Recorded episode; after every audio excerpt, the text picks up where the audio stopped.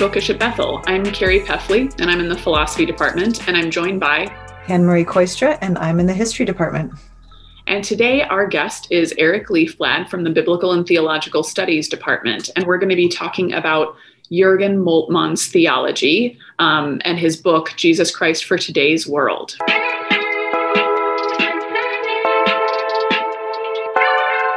So, Eric, could you begin by describing for our listeners kind of what the students are going to be reading? Yeah, so the text that they're going to dig into is called uh, Jesus Christ for Today's World. And in some sense, that title is really uh, an, an, apt title for kind of what Moltmann does as a theologian. One of his significant impact. So he's a pretty big name German theologian in the 20th century, but really he extends um, beyond Germany. In fact, he's not super well received in Germany because of. Um, I mean, he he teaches at Tübingen, so like in a certain sense, like he has his people, but there's a lot of criticism um, among sort of the maybe what you might call like the ivory tower sorts in Germany because he's so eclectic, because um, he doesn't, um, he's a reformed theologian, but he's not like, he's not cutting the mold of a Calvin, certainly. And he, um, he would argue that he's sort of continuing the trajectory of Karl Barth, who is one of his, uh, kind of one of his late teachers. Um, though Barth doesn't think he is uh, which is an interesting sort of thing. Um, he doesn't think he isn't. He just thinks this guy named Eberhard Jungel is more like his protege than than Moltmann is. Anyway, that's just a little nerdy aside. Um, but part of what makes Moltmann um, so interesting and maybe able to break out of kind of the European mold of systematic theology in the 20th century is that he's a very eclectic theologian. So he will work with um, he like in other words like i would i would call him kind of a dialogical theologian he wants to be in dialogue with people who aren't like him and so he starts to listen to feminist theology. He starts to listen to voices from latin america. He starts to listen to um, voices of oppressed peoples and um, folks who are doing theology from the from the lived situation of oppression. And that really has a significant impact on him. And kind of his biography, and I said this a little bit in my lecture too, but part of his biography is probably indicative of that. He he sort of has a like come to Jesus moment, maybe not in like the typical like you know American evangelical sense, but he's a pris- he's a prisoner of war in World War II and sort of learns uh, of everything that the the German people were um, had committed and like I think that like you probably had to have a little bit of a sense of it as a German, but I think in the same way that like we might hear about stuff that's happening on the border as Americans go, oh, I can't really be that bad, can it? Um, I think you probably did that as a German, but then he ends up in this prisoner of war camp and and hears of what's happening in like Poland and, and Russia and uh, in, with concentration camps, and he sort of has this existential crisis of like uh, basically he's led to repentance. Um, and so he thinks through in a, in a weird sort of way he starts to think through theology from the perspective of the victims of history even though he himself was maybe you might say on the side of uh, the victimizer um, and so i think that sort of repentant kind of posture is really I think it's really evident in his theology. It's one of the reasons I like him. He really um, he really tries to think through theology from the perspective of somebody besides himself. Um, without you know like that's not a like it's not like he doesn't have his own theological convictions but he's he's maybe trying to inhabit his convictions um, in a spirit of dialogue and what i would argue i use him in my own work um, uh, as a practical theologian or what I call a ministerial theologian. I think he actually sees theology as ministry or um, kind of tending to the personhood of the other. And so he really views maybe the theological space as a relational, um, a relational boundary uh, that needs to be crossed um, from the perspective of the theologian to the other to really do good theology. I think that's where he. So if Bonhoeffer's question is where's Jesus Christ to be found, Moltmann would say only in crossing that boundary to the other and really hearing them. Mm-hmm. Now, Eric, he's also somebody who we have seen, I think, in a chapter of Roger Olson being equated with the theology of hope. Mm-hmm. Could you say why he is called or he's equated with the theology of hope? Like, what is yeah, that? Yep. So, in some ways, um, I, he he gets kind of characterized as the um, main sort of voice of a theology of hope because that was the title of his first book. Um, his first major treatise was on hope because that's kind of what he discovered in this prisoner of war camp is that only through sort of a, a, robust encounter with suffering can one come to hope. And so he starts to think out of what's called kind of an eschatological horizon. So it's it's kind of it's a little. No, you have to put that into layman's terms there. I, am I'm, I'm about to. Okay, thank you. I think anyway. I'll try. Um, so basically, like Moltmann believes that that, and he he tries to kind of he tries to never let go of what he calls the messianic um, outlook of the Jewish people. So he does not want to replace like and this makes sense of the biography i just went through he fights like crazy to not ever do like a, a supersessionist or a replacement theology for the church so he wants to carve out a robust space for the jewishness of the biblical story to remain vital to a christian articulation the way that he does that is that he he orients um, he, he in dialogue with Jewish theologians who remain, um, in a certain sense, like God's future is still out in front of the Jewish people. They still have this messianic expectation, and Moltmann agrees with that, and he actually think that thinks that's a Christian position. That what the resurrection of Jesus is about is not um, like everything's better, but um, it, it's it's about the, the Christian must be oriented towards God's future, which is life breaking into death.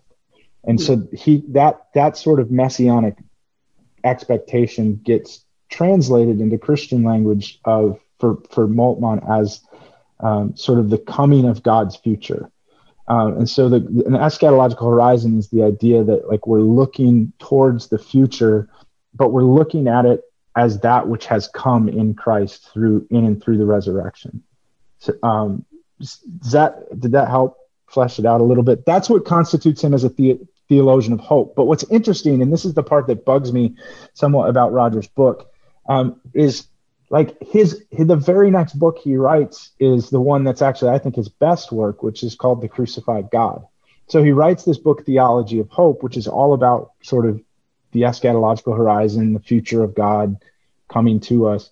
But then he moves from that into a, a, deep articulation of the suffering of God. And and and that the only ground for the hope of an eschatological horizon is to enter into the suffering of the world. Um, so hope is not this like Christian optimism, and that's often what I think many of our Bethel students kind of think of is like if they're in the middle of like a mental health crisis or something. They feel like they've sinned or done something wrong. And Moltmann would suggest, like, no way. Like, the only way for you to actually experience or encounter the hope of God's future is to recognize that suffering is actually ingredient to your discipleship. Um, mm-hmm. And so I think it's actually more important that after Theology of Hope, which really made some significant ripples in theology, within a year or two, he wrote the crucified God because I think he never wanted people to forget that the hope of God is always tethered to the real lived reality of suffering, which is not just humans' experience, but also the very experience of God in Christ. Mm-hmm. And so you bring up suffering, which I think makes sense, especially in the context of post World War II. And um, obviously the problem of evil has always been a problem that people have wondered about, but especially after World War II, it becomes really, really acute. Um, and this question of why God would allow such atrocious things to happen. Um, and I think Moltmann's response to that is is quite interesting. So can you describe a little bit more how he talks about that problem of evil? Yeah. Um, well, so on the one hand like he kind of doesn't address the problem of evil right mm-hmm. like he essentially says like if you want to answer the question of why you won't actually encounter the god of the bible you won't encounter the god of jesus christ mm-hmm. you'll encounter a god of metaphysics you'll encounter perhaps an impassible god or a god who can't suffer and so he he actually thinks it's our god concepts that need to be corrected 1st mm-hmm. and once we correct the way that we think about god by looking instead to where god gives God's self to be found in the person of Jesus, the God who suffers with us, then the problem of evil becomes not so much a metaphysical problem or even a, a theological problem. It becomes an existential, or what I, this is where I employ Moltmann to, I think, somewhat constructive effect. That it becomes a ministerial problem. Now, the problem of evil is not so much about how do you get God off the hook for suffering or or how do you explain suffering in light of an all good God? Instead, it becomes what how can this how can the problem itself become the, the very conditions in which the God who brings life out of death might meet us? Mm-hmm. Um, and so it becomes a space for waiting. It becomes a space for patience. It becomes a space of silence in some ways, um, because the only like this would be my sort of like confessional theology. The only the only way i think to answer that question is for god to speak. I don't know how to speak to that as a human. And i think i think that's essentially what what moltmann would say is that god suffers with us. And sometimes that means silence. And so i think actually the posture for the church in response to the problem of evil is a lot more about waiting and sitting and dwelling in the midst of suffering. Um, as a kind of placeholder you might say um, not to take God's place, but to hold that space so that when God speaks, when something fills the void of suffering, uh, there's a person there that can go there. That's it. Mm-hmm. That's the response. That's the answer. And it doesn't solve our metaphysical problems, but it does solve our existential. It does solve our human problems, which is really at root what I think the problem of evil is about. It's about our humanity. It's about how do we remain human in a world that utterly wants to dehumanize us. Mm-hmm. Well, I think some of what you're saying is making me think of our conversation with Amanda Hamilton and her work in which she explores darkness. Yeah. Because one of the things that I think about with what she's doing in her art and what Moltmann says about suffering, unlike Bonhoeffer, who seems to say, when we suffer with Christ, it's a way that Christ lifts us to God. I think the action in Moltmann is a little different in that in Christ suffering with us and being in the darkness with us, he is bringing God to us. And that's a very interesting and rather profound perspective, I think, from um, Jurgen. yeah. By the way.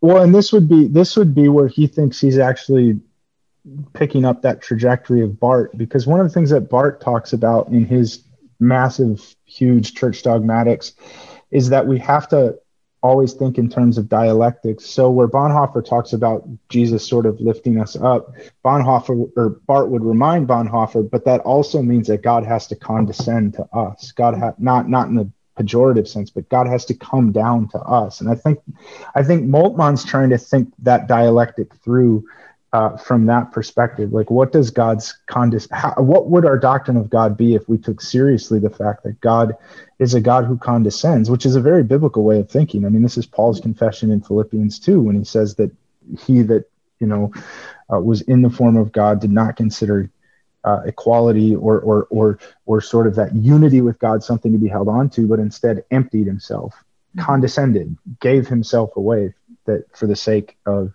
humans to to lift so the the uplift of god in in moltmann just is god's condescension to us. And i think he's indebted to bonhoeffer for that in some ways but i also think he fleshes it out in a way that's much more uh, fleshy. I get fleshes it out more, fleshes it out fleshly. More fleshly. Yeah. That's that's some good talking there eric. Mm-hmm. appreciate mm-hmm. that. Yeah. um, the other thing though I always like to mention with Moltmann is that as much as the suffering is powerful, a lot of his emphasis is on remembering that Christ was also resurrected. Yeah. Right. So it's not that he just is going to leave us in the suffering, but that there is power in the resurrection and that we're part of the resurrection too. And I think tying into this observation that you made about, um, you know, how God is coming to us and all that good stuff he's got this really powerful sense of who God is and what God accomplishes, what Christ accomplishes, to the point that, um, and I feel like this is something that stands out to students a lot. He almost dabbles with this whole idea of universal salvation and yeah. that Christ, when he descends into hell, that's also maybe part of the redemptive process. So I wonder if you could say a little bit about that. Yeah.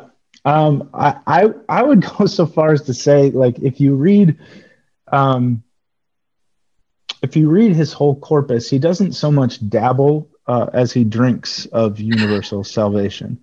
Um, he's a good German theologian post Barth, so he's never going to give himself to like an ism, right? Like that's one of the the big things after Barth's big revolution, and particularly after the world after World War II. Isms represent ideology, so those are bad. Let's get rid of those.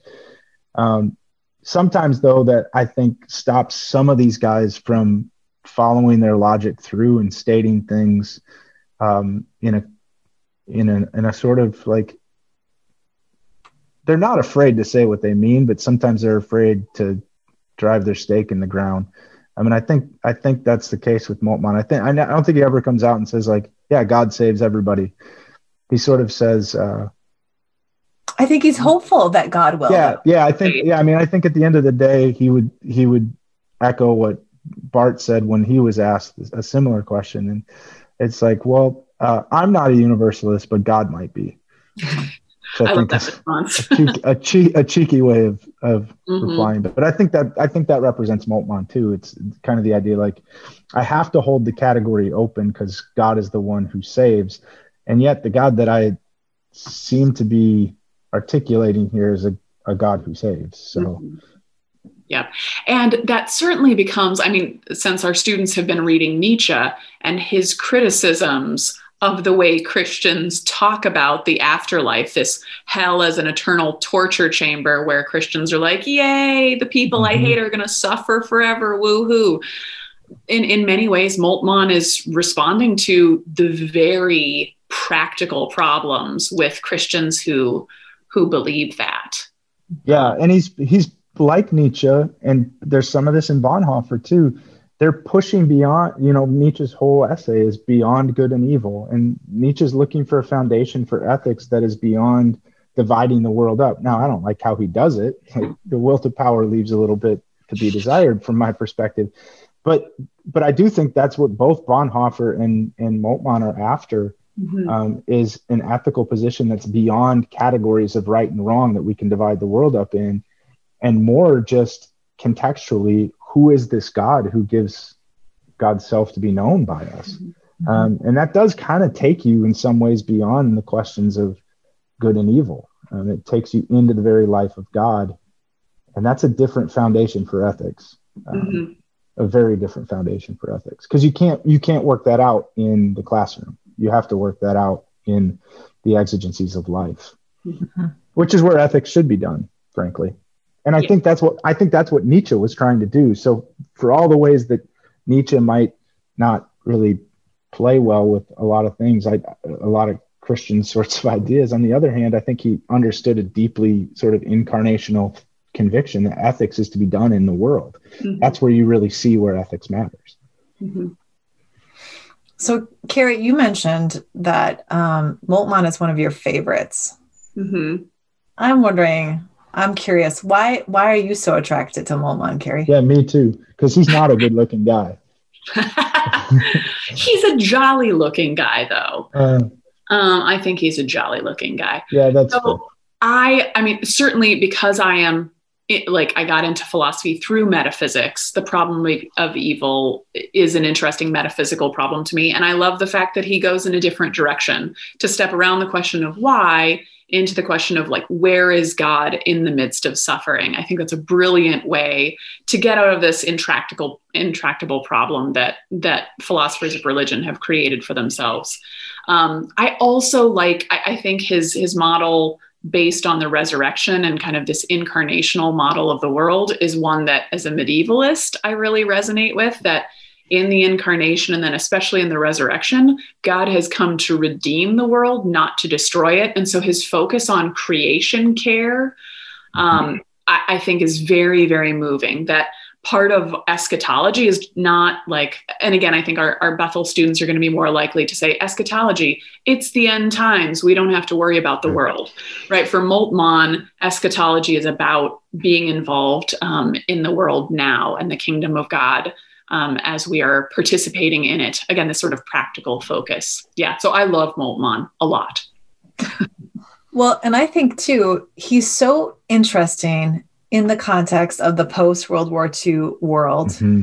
that so much has been lost, so many people have been killed. Yeah. And yet he finds the hope in that God is with us in our suffering, but that God has also been resurrected. And so we can no longer be afraid to love because we're afraid to death. Instead, knowing that death is ultimately overcome should free us to love even more intensely. Mm-hmm. mm-hmm. Whoa. Yeah. Like, that's something. I I just think, gosh, that would take so much courage having witnessed all of the death of World War II. Mm-hmm. And participated in it. Mm-hmm. Right. And I think that's the other piece. Uh, and again, I don't think he knew all that was going on, but he was out there in it. You know, he was a committed German person. So mm-hmm. right, yeah, right. and realizing afterwards, like, oh, this is what I was participating in. Yeah, yeah, and and I I I think there's um maybe maybe one of the ways I, I so I've had the privilege of of seeing him twice and, and having a personal conversation with him once and um he really is what i'm about to say is a little bit contradictory but I think it makes sense. Um, I think he's he, he's very voluminous. He has written a lot. He continues to write a lot, and I kind of think he sees it as penance. Um, but he see but but only as like a Moltmann or a post World War II German theologian could. He he sees penance dialectically, not as like paying the price for, but like there's a joyful penance that the penance the the the redemp his redemption is actually his great joy which is to get to rethink everything he was given everything he thought to think it again for the first time. Um, and and in the in the lecture i shared a couple pictures of him. He's got that smile. Um, there is a kind of joy that comes out of him uh, and and it comes in his reading too he, he, unlike most German theologians, there's a kind of frivolousness to what he does. And I don't mean that pejoratively. I mean that as like, this is fun for him. Mm-hmm. Um, because I think he's been given a task uh, in, in, in sort of waking up or being converted. I think he really feels like um, this was laid on me. I've been summoned to this work, and yet it's my great joy to be in it. So, um, I think that that connects with the idea of of just like sort of freed to love, right? Like mm-hmm. he loves his work and he loves the world that he's been given again post apocalypse, really. I mean, if you think mm-hmm. about World War II as kind of an apocalyptic moment, mm-hmm. uh, the world's kind of been given back to him. Well, that's a great thing to mention as students are registering for classes and are trying to think about what it is they're being called to do, that maybe joy is something that they should look for as um, they make those decisions. so that's just an aside, but there it is. Um, I want to just read one of my favorite quotes from Moltmann, and um, this ties into some of the things you've just been saying or we've been just talking about. And he says, "In this in this spirit of the resurrection, I can here and now wholly live wholly love and wholly die, for I know with certainty that I shall wholly rise again. In this hope, I can love all created things, for I know that none of them will be lost. Gosh, that's mm-hmm. amazing. Mm-hmm. So, yeah. He's great. If he ever makes it back to the States and he's nearby, you should all go listen to him. He's as fun. I think he's as fun to read as he is, to, or he's as fun to listen to as he is to read. Right. You know, and that brings up an interesting point that for the first time in the humanities program, we are now reading a person who is still alive. and he is. yeah. He's old, but he's still he's still kicking.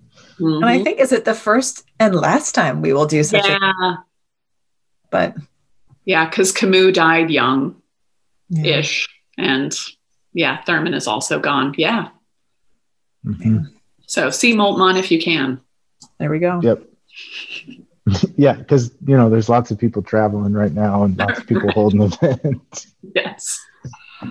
Um, Eric, is there anything that we haven't talked about with regard to Moltmann that you think people ought to know? No, I don't think so. I mean, there's probably Moltmann folks out there that are yelling that, you know, because they're all listening to Bookish at Bethel. But um, if they heard it, they'd probably be like, "You got to say this, you got to." I, but I can't. No, I don't think so. I, I, I guess I would just say to students that listen to this, like, really enjoy it. Um, I, I think that's how Moltmann wants his theology to be read. I, you have to think he's not, you know, he's not this like, he's not a Max Lucado, thank God.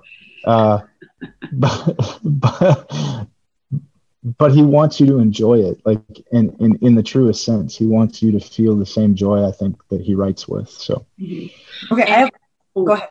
I was just going to say if if students really like what we do read what would you recommend that they read next by him?